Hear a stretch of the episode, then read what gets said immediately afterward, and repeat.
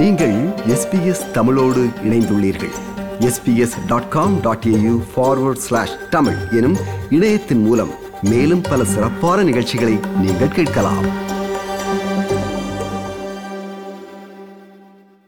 இந்திய முன்னாள் பிரதமர் ராஜீவ்காந்தி கொலை வழக்கில் பேரறிவாளனை விடுதலை செய்து இன்று இந்திய உச்சநீதிமன்றம் அதிரடி தீர்ப்பு வழங்கியுள்ளது. கடந்த முப்பத்தி ஓரு ஆண்டுகளாக சிறையில் இருந்த பேரறிவாளனை இந்திய உச்சநீதிமன்றம் விடுதலை செய்துள்ளது. தமிழகம் மட்டுமல்லாமல் இந்தியா முழுவதும் பரபரப்பு செய்தியாகியுள்ளது. அதேபோல் சர்வதேச ஊடகங்களிலும் இந்த செய்தி பரபரப்பு செய்தியாக உள்ளது. முன்னாள் பிரதமர் ராஜீவ்காந்தி கொலை வழக்கில் முக்கிய குற்றவாளிகளில் ஒருவராக பார்க்கப்படும் பேரறிவாளன் கடந்த மார்ச் மாதம் ஜாமீனில் விடுவிக்கப்பட்டார்.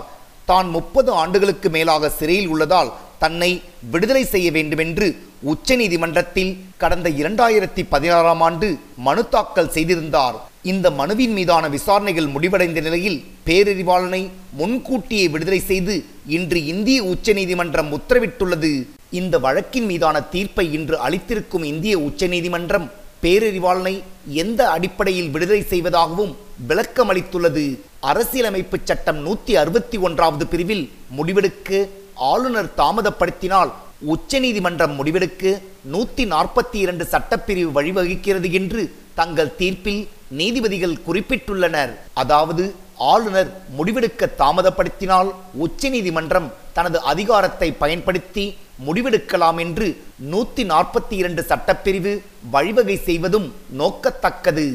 உச்சநீதிமன்றத்தின் தீர்ப்பின் அடிப்படையில் பேரறிவாளன் இன்று விடுதலை செய்யப்பட்டுள்ளார்.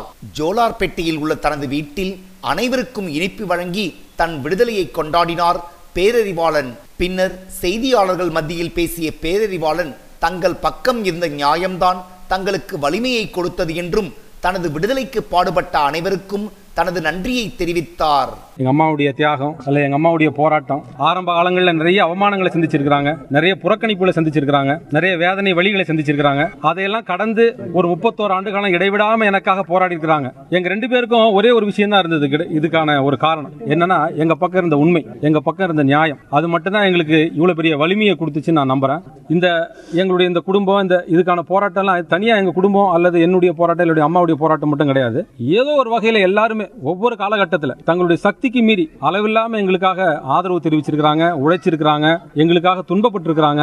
அவங்களெல்லாம் வாழ்க்கையினுடைய ஓட்டத்தில் எப்பெல்லாம் வாய்ப்பு கிடைக்குதோ அவங்களெல்லாம் நேரடியாக சென்று நான் நன்றி சொல்லணும் அப்படின்னு நான் மனசார நினைக்கிறேன். பேரறிவாளனின் விடுதலைக்கு பல்வேறு தரப்பினர் தங்கள் மகிழ்ச்சியை வெளிப்படுத்தியுள்ளனர். தமிழக முதலமைச்சர் மு க ஸ்டாலின். மனிதாபிமான மனித உரிமை அடிப்படையில் பேரறிவாளன் விடுதலை என்பது வரவேற்கத்தக்கதாக அமைந்திருக்கும் அதே நிலையில் மாநிலத்தினுடைய உரிமையானது இந்த தீர்ப்பின் மூலமாக மிக கம்பீரமாக நிலைநாட்டப்பட்டிருக்கிறது.